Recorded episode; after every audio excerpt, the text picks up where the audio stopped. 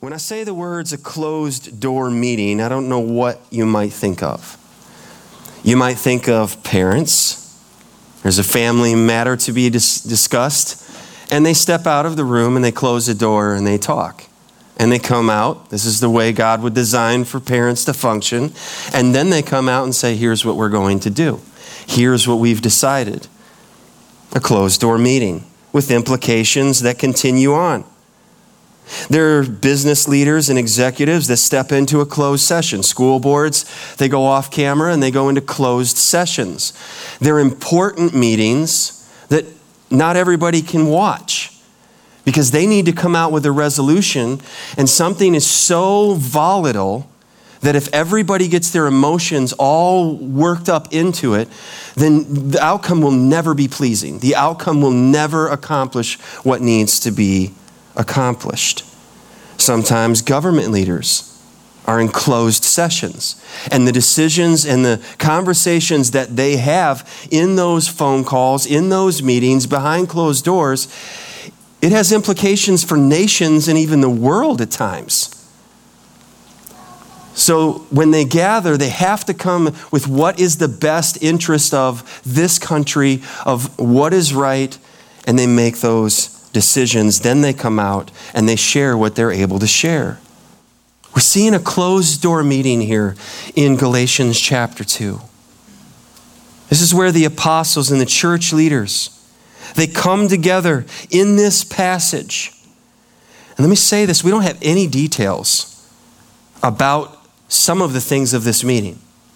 There's no record of who had a mean face in this meeting. Who yelled in this meeting? Who left and came back to this meeting? Who is keeping the minutes of this meeting? All of those things are inferior and lesser things. What we have is by design what is healthy for the church, what was the outcome of this meeting. Who was in the meeting, what was discussed, and what was the outcome. So, for the sake of the church, for the sake of the gospel, we have for our study this morning the Word of God written down for us where we see this debate unfold between the gospel and legalism, works of the law. God was sovereign over this meeting as He is over every meeting a church has, any church. We have a responsibility, brothers and sisters, to do what is right, to do what is pleasing to the Lord, which means that we must strive together for unity, that we must contend for the gospel. Galatians chapter 2, verses 1 through 10. Follow along there, uh, if you will. If you don't have a Bible, again, pass this along to guests. If you need a Bible, if somebody you know needs a Bible, take the Bible and give it to them that are under the chairs. We want you to have a copy of God's Word. Galatians chapter 2, and Paul picks up. I mean, we have chapters in the original letter. This wouldn't have been divided. I mean, it would just carried right on from Galatians 1, and they glorified God because of me. Then, after 14 years, I went up to, again to Jerusalem with Barnabas, taking Titus along with me. I went out because of a revelation and set before them though privately, before those who seemed influential. He's going to make that about four times. Uh, he's going to say that line, seemed influential. He said before them, The gospel that I proclaim among the Gentiles, in order to make sure that I was not running or had not run in vain. But even Titus, who was with me, was not forced to be circumcised, though he was a Greek Yet, because of false brothers secretly brought in, who slipped in to spy out our freedom that we have in Christ Jesus, so that they might bring us into slavery to them. Verse 5 To them we did not yield in submission, even for a moment, so that the truth of the gospel might be preserved for you and from those who seemed to be influential. He adds a little side note here by the Spirit of God. What they were makes no difference to me. God shows no partiality. Those, I say, who seemed influential added nothing to me. On the contrary, when they saw that I had been entrusted with the gospel to the uncircumcised, just as Peter had been entrusted with the gospel to the circumcised, for he who worked through Peter for his apostolic ministry to the circumcised worked also through me for mine to the Gentiles. And when James, and now here this is the James which is the half brother of Jesus, James, the brother of John, has already been beheaded. He's been dead for a long time at this point. When James and Cephas, that's Peter, and John, who seemed to be pillars, perceived the grace that was given to me, they gave the right hand of fellowship to Barnabas and me, that we should go to the Gentiles and they to the circumcised. Only they asked us to remember the poor, the very thing I was eager to do. This is the Word of God. This morning, as we work through uh, this text, we're really looking to answer three questions so that we can get to the application. Right, we're looking back. Number one, why did Paul go to this important meeting? Why, was, this was sacrifice for him to get there. Why did he go? What was the meeting about? I mean, did the pastor really talk about circumcision? T- 2019. This is his choice that is handed to him for a sermon on a Sunday. Yep. Okay, so what's this meeting all about?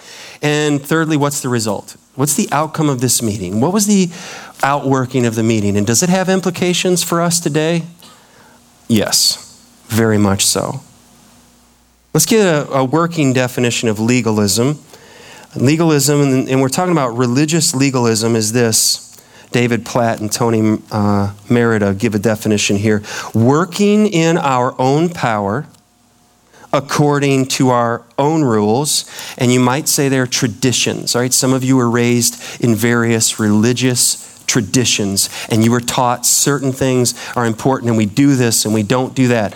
So, working in our own power according to our own rules, ultimately to earn God's favor.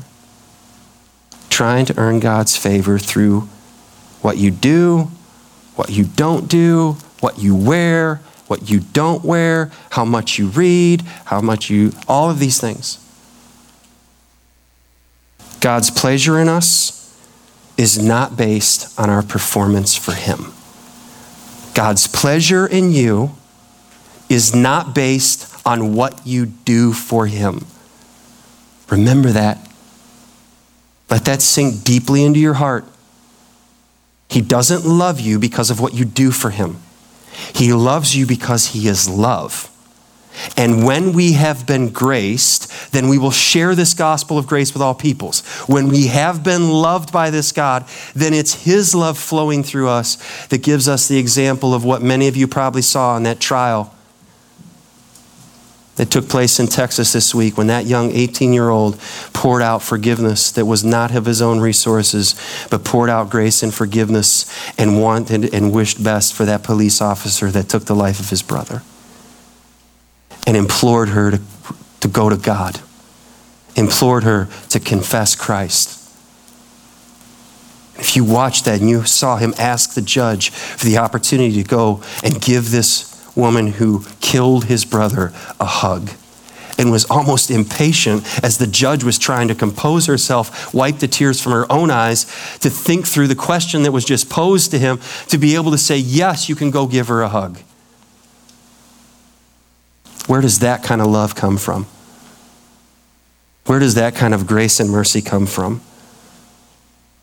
This morning, we're going to see four responsibilities. If legalism is going to be demolished, the idea that you can earn your way to God, work your way to God, do anything to merit God's favor, how do we abolish this? How do we absolutely demolish legalism? There's four responsibilities, and in a positive way, how do we fight for unity?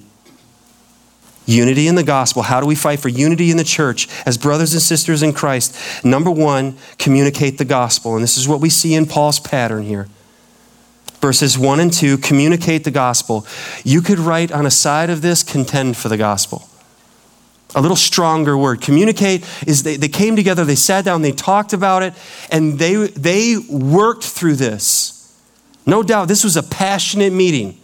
There are strong leaders in this meeting, and they came together to communicate the gospel. How do we grow in communicating the gospel? We need to do this. Letter A is value the truth, and we see this in verse 1. Because Paul valued the truth, he was willing to make this long and arduous journey to Jerusalem, the home office, the mother church. He went there. He chose to go there for the unity of the church and for the message of the cross. The confusion of the Judaizers, they're trying to mix in Jewish conversion. You need to become a Jew to be a good Christian. It's causing havoc in the churches. He has no praise for them in this letter. He's concerned that they're even going to make it. So he makes this journey. He wasn't brought there. Some of you have seen in church history where certain people were brought before church leaders in, in, certain rooms and councils, and somebody's on trial. That's not this. Martin Luther was put on a trial like that. That's not Paul. He is going as an apostle to sit down behind closed doors and have a very important discussion with these church leaders trying to head off a potential church split, a schism. Are we saved by grace alone, faith alone, Christ alone, Scripture alone, to the glory of God alone? Or is it Jesus with a little side of Judaism? That's what the meeting is about. That's why he's bringing Titus. Be glad you're not Titus. His shining moment in the Bible uncircumcised Gentile brought along by Paul as a visual aid. And we're going to see this unfold. God directed Paul to make this trip, so he went. It was a costly trip. We prioritize our partnerships with our missionaries. I was talking with Harrison just in the recent days, and he's expressing a desire to, uh, he wants me to come back and have a, a pastor's block conference again it may be that this is the what I what I bring and teach through Galatians and use what we're using in our small groups and let those pastors and church leaders break out into small groups and say how do we how do we apply this and how do we pray for one another. But that's costly, but it's worth it. Paul made this trip. He made this trip and he goes. The benefits are eternally priceless. So he values the truth. And then we got to get to the heart. If we're going to communicate the gospel well, then we have to get to the heart. And that's why Paul goes with accountability. He's not a one man band, it's not a one you know, man show. Barnabas is with him. And then there's Titus. You wonder if Titus knew why he was being brought along for this trip. Oh, this would be great. I get to travel with Paul. This is going to be awesome. And ladies and gentlemen, exhibit A Titus, the uncircumcised Gentile. Are you kidding me? That's the topic of conversation? Yep. That's why he's coming along. Paul depended on brothers that he traveled with. Can I ask you the question? Who are you traveling through life with? Engaged in small group, getting to know one another, and growing in grace together as we walk together in this life. Barnabas was a Jew. He was the encouraging brother. We all need that, don't we? We need the encourager. That was Barnabas. We're going to see Barnabas doesn't always do all that he should do. He gets sucked into some of the vortex of this legalism. The encouraging guy. We're going to see that, God willing, next week. Then there's Titus, the living visual aid. And here's the question over Titus a Gentile. He hasn't physically converted to be a Jew. Paul's question with Titus in the room with the leaders is Titus a person who has turned from his sin and trusted in Jesus? Is he a Christian or not yet? They have to answer. Is he saved by faith now? Or does he still need to do something in order to guarantee his salvation? Circumcision. Become a Jew. That's the question. And beloved, the reality is our doctrine is not divorced from relationships and people and life and decisions that are made. It all is together, and Titus is the one who is expressing this. And we see if we're going to communicate the gospel well, we value the truth and get to the heart and encourage church leaders. Paul went, he was fully yielded to obeying the Lord, knowing that God cares about his church and holding on and having strong leaders who serve him for life. And those enemies of Paul were trying to push Paul out and take over the churches. They were, in essence, trying to force church splits. 2,000 years ago, and they were acting up big time. They're asserting Paul, he's not aligned with Jerusalem. Jerusalem's message, that's where we're from. We're Jews. We're bringing you this message. And who's on our team? Oh, we've got Peter on our team. We've got James, the half brother of Jesus. He's on our team. And, you know, John, he's on our team. The church leaders, they're all backing us. Paul's out of line with the truth.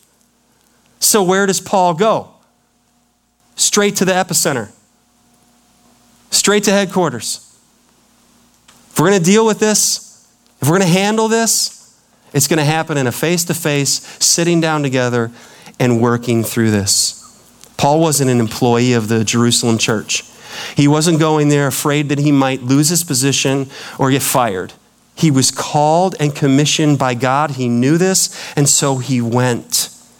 Understand who's in this meeting that we know of. Someone that we don't know of, but traveled with Paul, is Luke. The ones that we know are in this meeting Paul, James, John, Peter, and Titus. If you look at these individuals and you factor in Luke, who traveled with Paul, we're talking about the whole of the New Testament is in this meeting. If they get this meeting wrong, you're not, and I'm not holding the same New Testament in our hands this morning. This meeting is a big meeting that's happening behind closed doors. So they get there. I want you to understand Paul was not asking for their permission, he wasn't asking for their blessing. He knew what the message of the gospel was and is and forever will be, so he went. He was going there because God led him to go. And but Paul was more concerned with protecting the gospel than he was preventing a church split.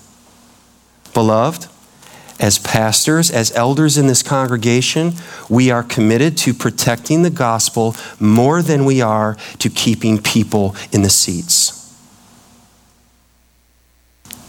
And the people of God must recognize that as the most loving thing that we can do to protect. It's shepherding. Paul knew this can go south. This can go in a separation. This is a big deal. But if you compromise the gospel with legalism, you ruin the gospel, and then you have no message to save the souls of dying men and women. What do you have now? Religion. Paul came out of religion.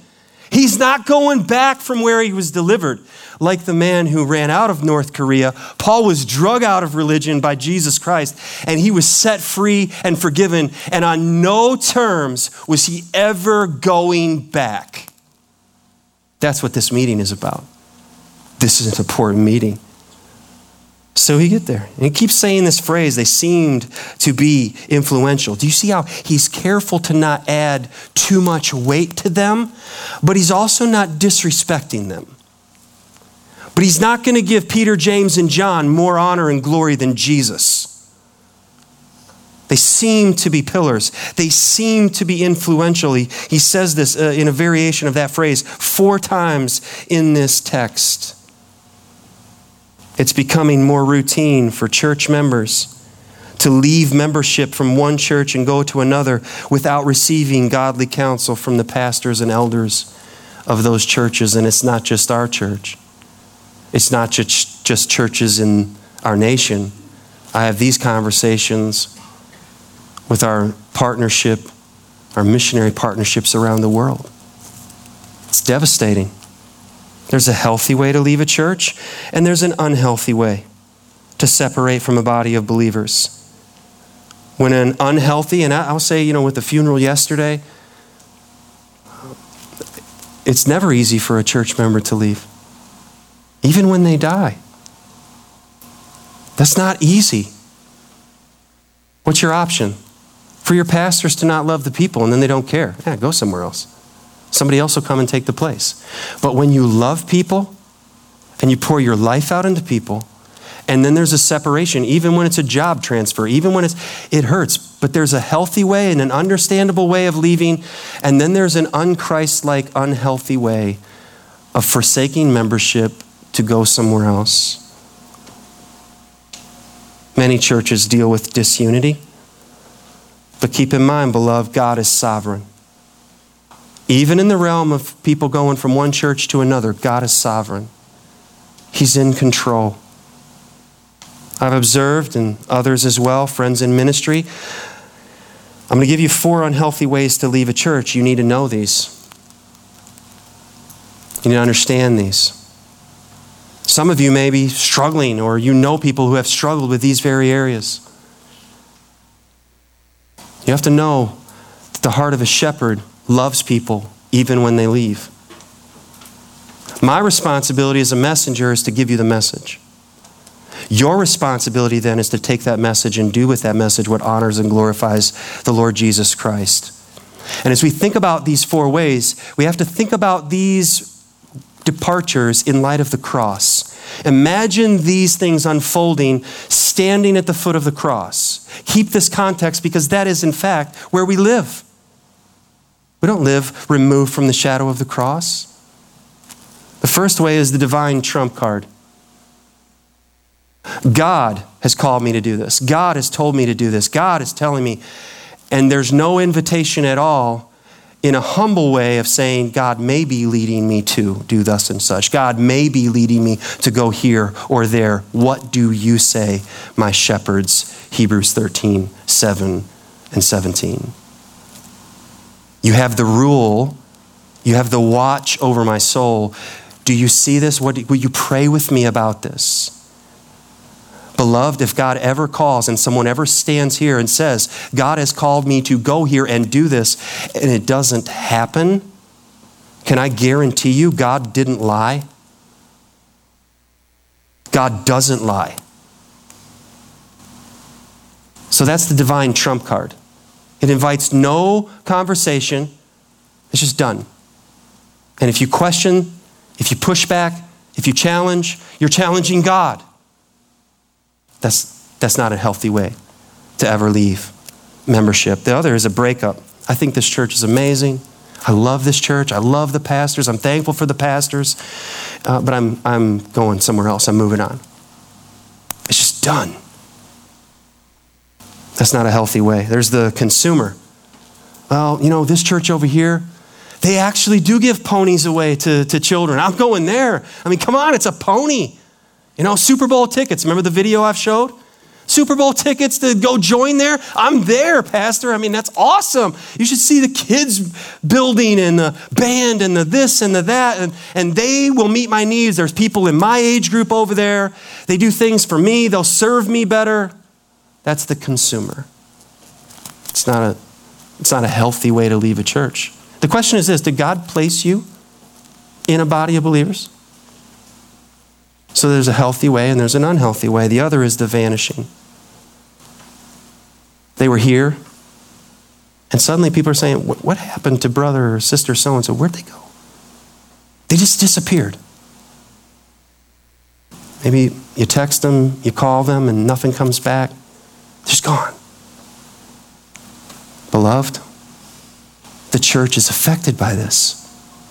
The mission is affected by this our effectiveness, as we'll see it all culminate in verse 10 of ministering to the needs of the poor and ministering the gospel, it's all connected.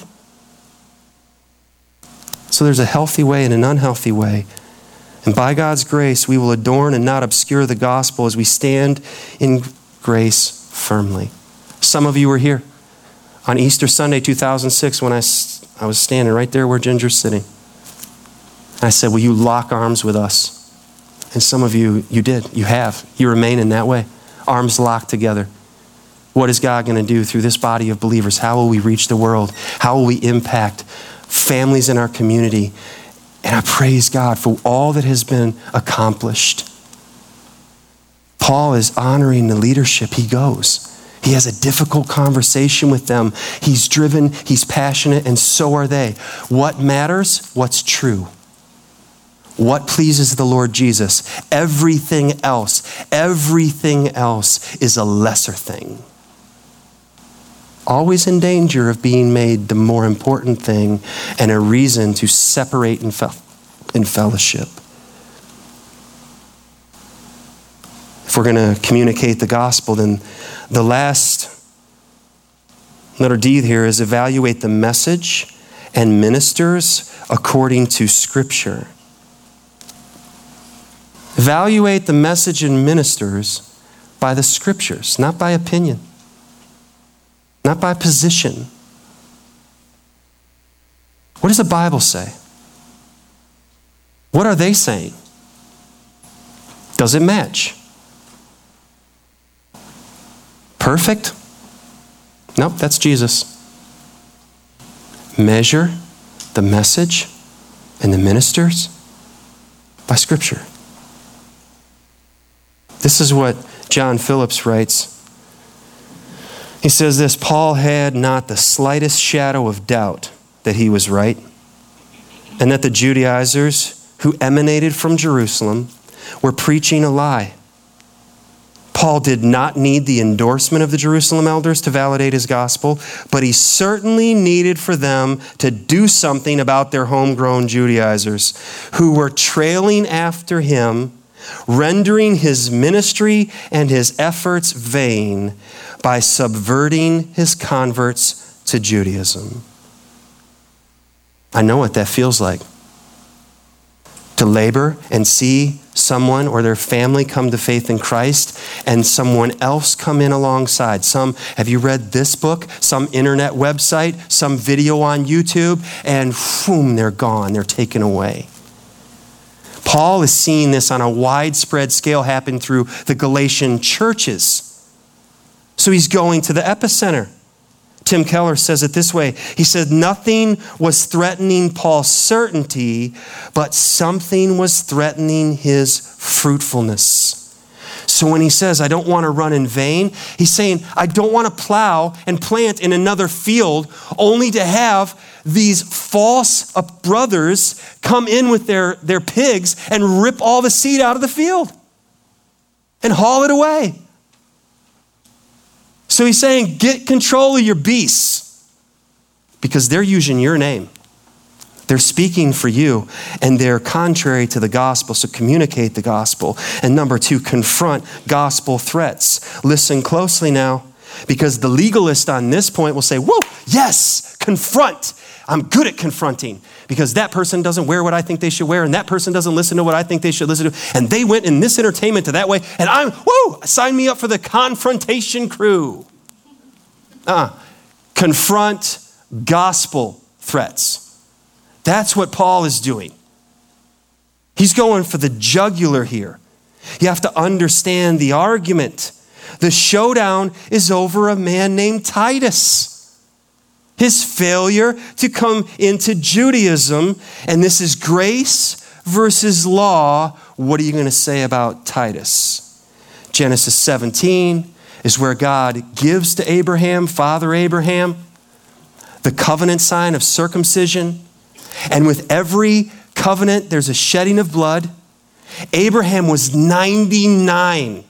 99 when God said, Abraham, you're going to do something and this is going to signify that you belong to me and I have separated you out from all of the nations. And it was the act, it was the sign of circumcision. His son Ishmael was a teenager. Thanks, Dad. God said, What? And for a Jewish boy, on the eighth day after they were born, they would be circumcised. And it's a practical sign that every male in Israel would be reminded of on a routine basis I'm not like everybody else on this planet. My God is the God of the planet, and I belong to Him. And I'm set apart and I'm to be pure and I'm to be holy. And every married couple would be reminded our offspring that comes through procreation is set apart to be holy unto the Lord. And when the baby boy would come into this world and they would go to the temple on day eight and they would carry forth this sign of circumcision that would be an act done in the temple saying, We consecrate this boy to you. And what do you want? A godly nation who represent you throughout this whole world. There's a God who is merciful and a God who is gracious and a God who saves. And understand this not one Jewish man ever, though circumcised, gave birth or brought into this world a seed that wasn't tainted by sin. Every sinner, do you know what sinners reproduce? Sinners. Even though circumcised, still produced a sinner, except for one Jesus. Joseph wasn't his father. The Holy Spirit overshadowed Mary. And what was in her was of the Holy Spirit. This child grew in her, born of a virgin. No tainted bloodline flowing through Jesus Christ. That's why the virgin birth is essential. So as we look at this, here's Titus. And it's all about this. He's a Gentile. What does he have to do with this? Identify the real danger in verse 4. Paul says, Let me tell you, there's a group, there's a covert operation that's gone in here, these false brothers. They're seeking to spy out our freedoms. They're coming in. They like our songs. They like our, our, our, atmosphere. They like our fellowship. They say, Oh, me too. Oh, that's great. Love your preaching. Oh, that's wonderful. And then they lock in and then they bring out their, Hey, I have this for sale. Hey, about that book. Hey, here's my custom. Hey, here's my tradition. Here's my thing. And it moves up to par with gospel. That's what's being dealt with in this text. They're coming in to spy out our freedoms. They will ingratiate themselves to believers and then take them away captive into here's your list of do's, and here's your list of don'ts. And if you do all of those things, then you'll be a good Christian like me, as if you're the standard or I'm the standard. It's easier. Pray five times a day. Read, you know, I grew up, I, listen, what is this? I remember when a young man with an earring would not be allowed to be baptized in our church.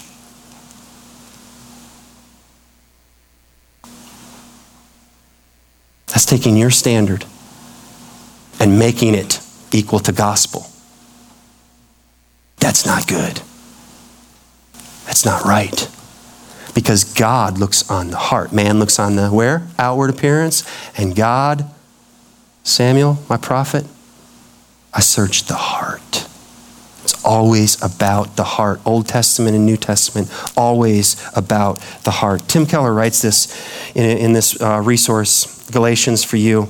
I just want to read this because I find it helpful, and this will be helpful as we engage in our small groups. He says this What are common ways in which we might fail to preserve the message today? Some churches and Christians have adapted the gospel to the modern world by removing offensive elements like miracles of any sort or the demand that we can only come to God through Christ.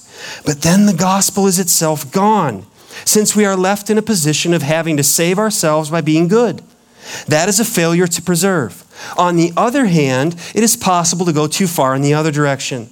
This is the direction of legalism and fail to adapt. Many churches and Christians are so wedded to their music or organization or jargon that they are not willing to make changes to incorporate the tastes and sensibilities of outsiders. Ironically, if you underadapt or overadapt, you lose the gospel. If you raise your traditions to the place of non negotiables, you essentially create a system of legalism.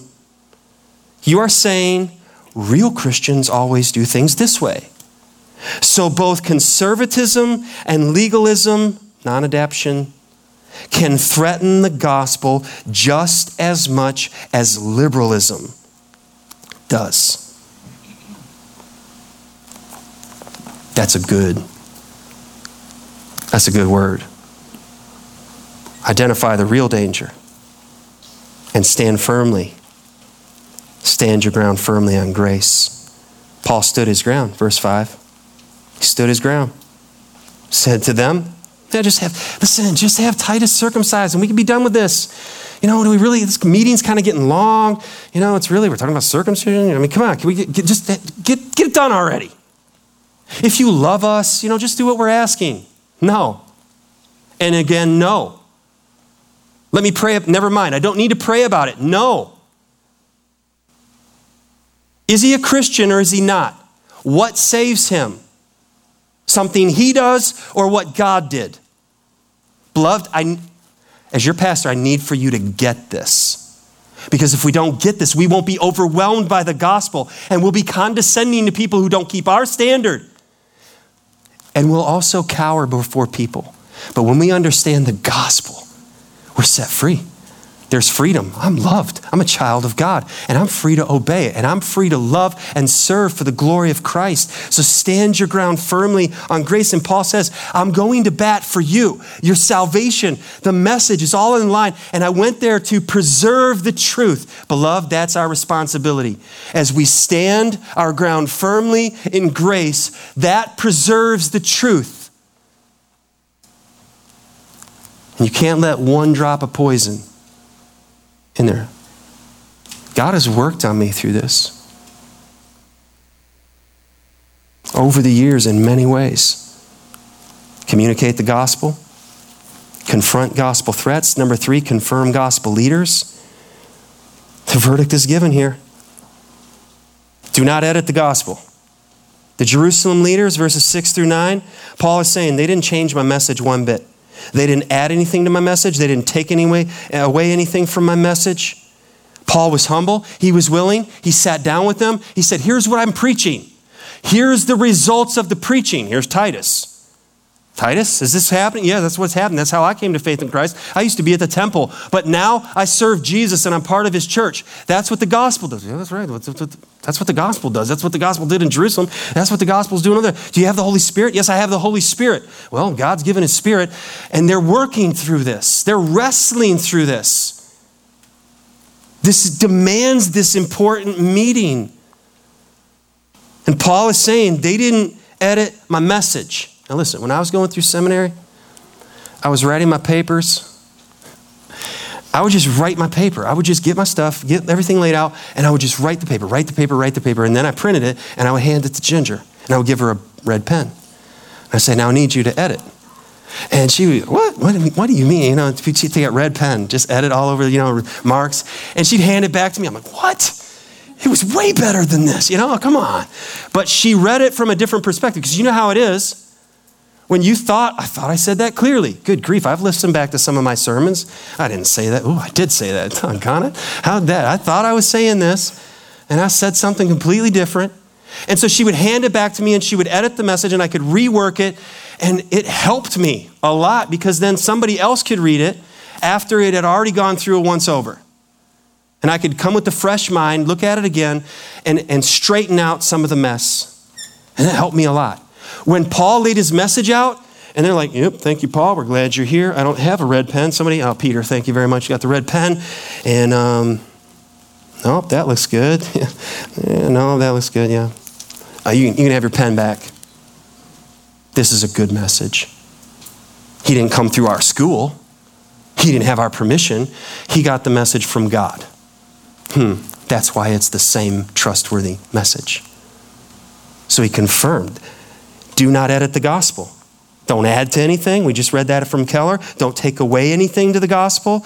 Do not improperly elevate men. Some of you were raised in traditions where, where Peter was elevated. And you were taught that that was, you better elevate Peter or you better elevate even Mary. But here we see when the dust settles, they say, wow, the same God has given the same message through Jesus about Jesus to Peter and Paul. These guys are equals in the ministry. And we're going to see it unfold next week. Peter messes up. And Paul, the latecomer, takes him to the mat. You have to come back for that. Just a little teaser. Dun, dun, dun, commercial. All right? Come back for that next week. You don't want to miss that. They're stronger together. God is sovereign over Peter, God is sovereign over Paul. And so, letter C is we have to know who to embrace and who to exclude. They embraced Paul and Barnabas, they embraced Titus. And what, the, what we have here is a first century snapshot. You, you understand that what happens now, sometimes it's used in ways of bullying, that people go, and sometimes kids, they're, they're mean, and adults too, but they go places and they take pictures with certain people and then they post it on social media. We're included, we're in the group, we're here, you're not. Okay, keep this in mind. This is first century, and this is what Paul is doing when he writes to them, and now he name drops. He has them, he said, they seem to be influential, they seem to be influential, they seem to be something, they seem to be pillars. And now he uses James, the half brother of Jesus, would write the letter of James, and Peter, first and second Peter, through him comes the gospel of Mark. And he says, and John, the gospel of John, first, second, third John, Revelation, he said, Here we are, and they have extended the right hand of fellowship. So he's like, Hey, let's get a picture of this gathering. And that's what this is in this letter. Let's get together. But, but, hang on a second. We're forgetting somebody. Titus, Titus, come on over. Right here, son. Right in the middle. And here we are around him. Now take the picture. Okay, understand when they embrace Paul and Barnabas and Titus, that means somebody's not in the picture. Somebody, some group just got excluded. It's the Judaizers who were quoting these guys. Oh, no, uh, you know, Peter, he's on our side. Oh, I, am sorry, did you see this picture? Isn't that Peter? I mean, they didn't have pictures, it's, it's written. But that's what they would have understood. Oh, is this Peter? This, you're quoting James? Here, here he is with Paul. What just happened to your message? What just happened to all your accusations? They're done.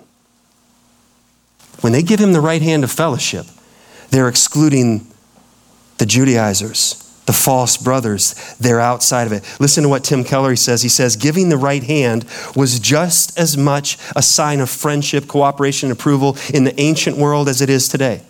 This was more than a gesture of courtesy. This act had the effect of isolating and discrediting the false teachers. They could no longer claim to represent James, Peter, and John by including Paul, Barnabas, and the uncircumcised Titus. The Jerusalem apostles were excluding the false teachers. By establishing gospel unity, they were also settling the boundaries of that unity, setting the boundaries of that unity. And I love this the false brothers were outside of it. That's what they're doing with this. Here's the gospel. Here's the men entrusted with the gospel, and they set the parameter. And now this letter is going out. This letter is going out as an example. This is how Paul handled conflict. This is how he handled this gospel issue. He went to the source of it. Now he's saying, Do you see what I did? Do you see how I went to bat for you? I love you. The gospel is on the line. Now I'm expecting you to do the same. Know who to embrace and know who to exclude for the sake of the gospel, for the sake of the testimony of Christ. You say, oh, that's so unloving for Paul to do that. They were bringing a message, taking their opinions, traditions, and perspective and equaling it to the gospel. Therefore, they were polluting the gospel. The loving thing for Paul to do was to confront them. Lastly, we see cooperate. In verse 10, there's a request. It's kind of a little asterisk here, kind of like an epilogue here. It's just kind of, oh, they asked us to remember the poor. The very thing I was eager to do. You didn't even have to twist my arm. We're stronger together, beloved. You've heard the saying, a chain is only as strong as, weak, as its weakest link. Paul is inviting, come, come, Galatian believers, get back in this realm and exclude the Judaizers. That's their only hope for salvation, is that they repent like Saul of Tarsus repented and they trust in Christ alone. So then welcome them in, but not without repentance, not without a change of mind, not without a change of heart. So they have an urgent request. Can you remember the poor? Early on, believers were not called Christians, they were called saints. They were called the brethren. You see, love one another. They were followers of the way. And there was another name for them the poor. When they asked Paul, Can you rem- help remember the poor? We have needs here. What do you think he was thinking? There's a lot of these people who are poor because of me. I imprisoned the breadwinner in the family, or I saw over was overseeing the stoning of the breadwinner of the family, and they're poor because of me, Saul of Tarsus, now Paul. So you don't have to twist my arm. Beloved, if a church is constantly fact, just fractures, fractures, our effectiveness to our mission partnerships is greatly affected. Our light shining here and our light shining around the world. Paul went to the epicenter. They dealt with the gospel issues. They got in that closed door meeting. They came out and declared the goodness of God, the grace of God, the gospel. They were resolved in this. And then Paul and everybody else gets to go back in those Gentile world and they say, hey, we don't have to become a physical Jew to be saved. Whew, praise God. But could we help those people who are suffering in Jerusalem? And through them, we have Jesus. He is a Jew. Love to and generosity unfolds. Now, what do you have? It's not just the forging of those men in the room that through much of through the New Testament comes through them by the Spirit of God. Now you have a forging across nations, across continents, across racism is demolished. And now you see a strengthening of the church where what Satan meant for evil, God sovereignly meant for good. This is the value of the gospel. So we cooperate together in sharing the gospel when we minister to young women. Monica was in the first service. And then the two remember the poor and respond to the need. How we have to ask ourselves these questions. How are we doing on this? Are we responding to the poor? Are we responding? Are we, are we stingy with our money? Do we think that we buy services at the church with the offering that we give? Or are we generous? We see a need and our heart is moved with compassion and we help and we give and it's a priority to us. Monica was in the first service and she has a heart for these young ladies who get pregnant outside of marriage. She's always garnering support to, to help and bless that ministry. And I'm so thankful for that.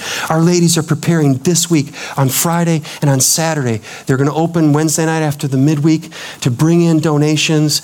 And they are going to have the rummage sale Friday and Saturday. And if you want to help Terry with that, if you want to help Kathy with that, why? Because they're burdened. And they said, Elders, do you think that we could do this and be a blessing to these, the light of life, these Yazidi ladies? These refugees. And uh, just go ahead and twist our arm, ladies. Yeah. Oh, let's think. Okay, yes.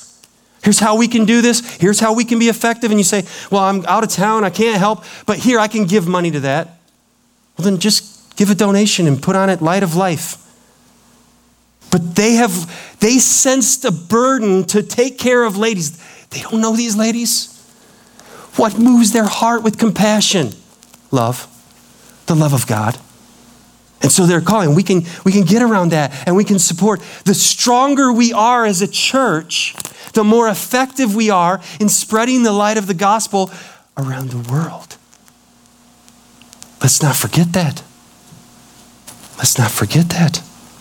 So here's the summary. If the next page will come up communicate the gospel, confront gospel threats, confirm gospel leaders, and cooperate. Soli Deo Gloria.